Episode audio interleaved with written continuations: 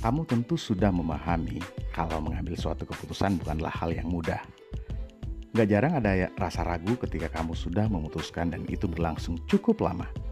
Ternyata inilah faktor-faktor penyebab kamu selalu merasa ragu untuk menjalankan keputusan yang telah kamu ambil.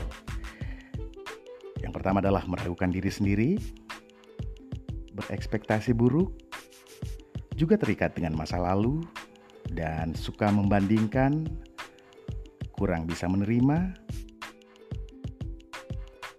dan melakukan suatu perubahan dalam hidup memang nggak sesuai ekspektasi kita. Kamu pun atau saya merasa harus membenci diri sendiri karena keadaan.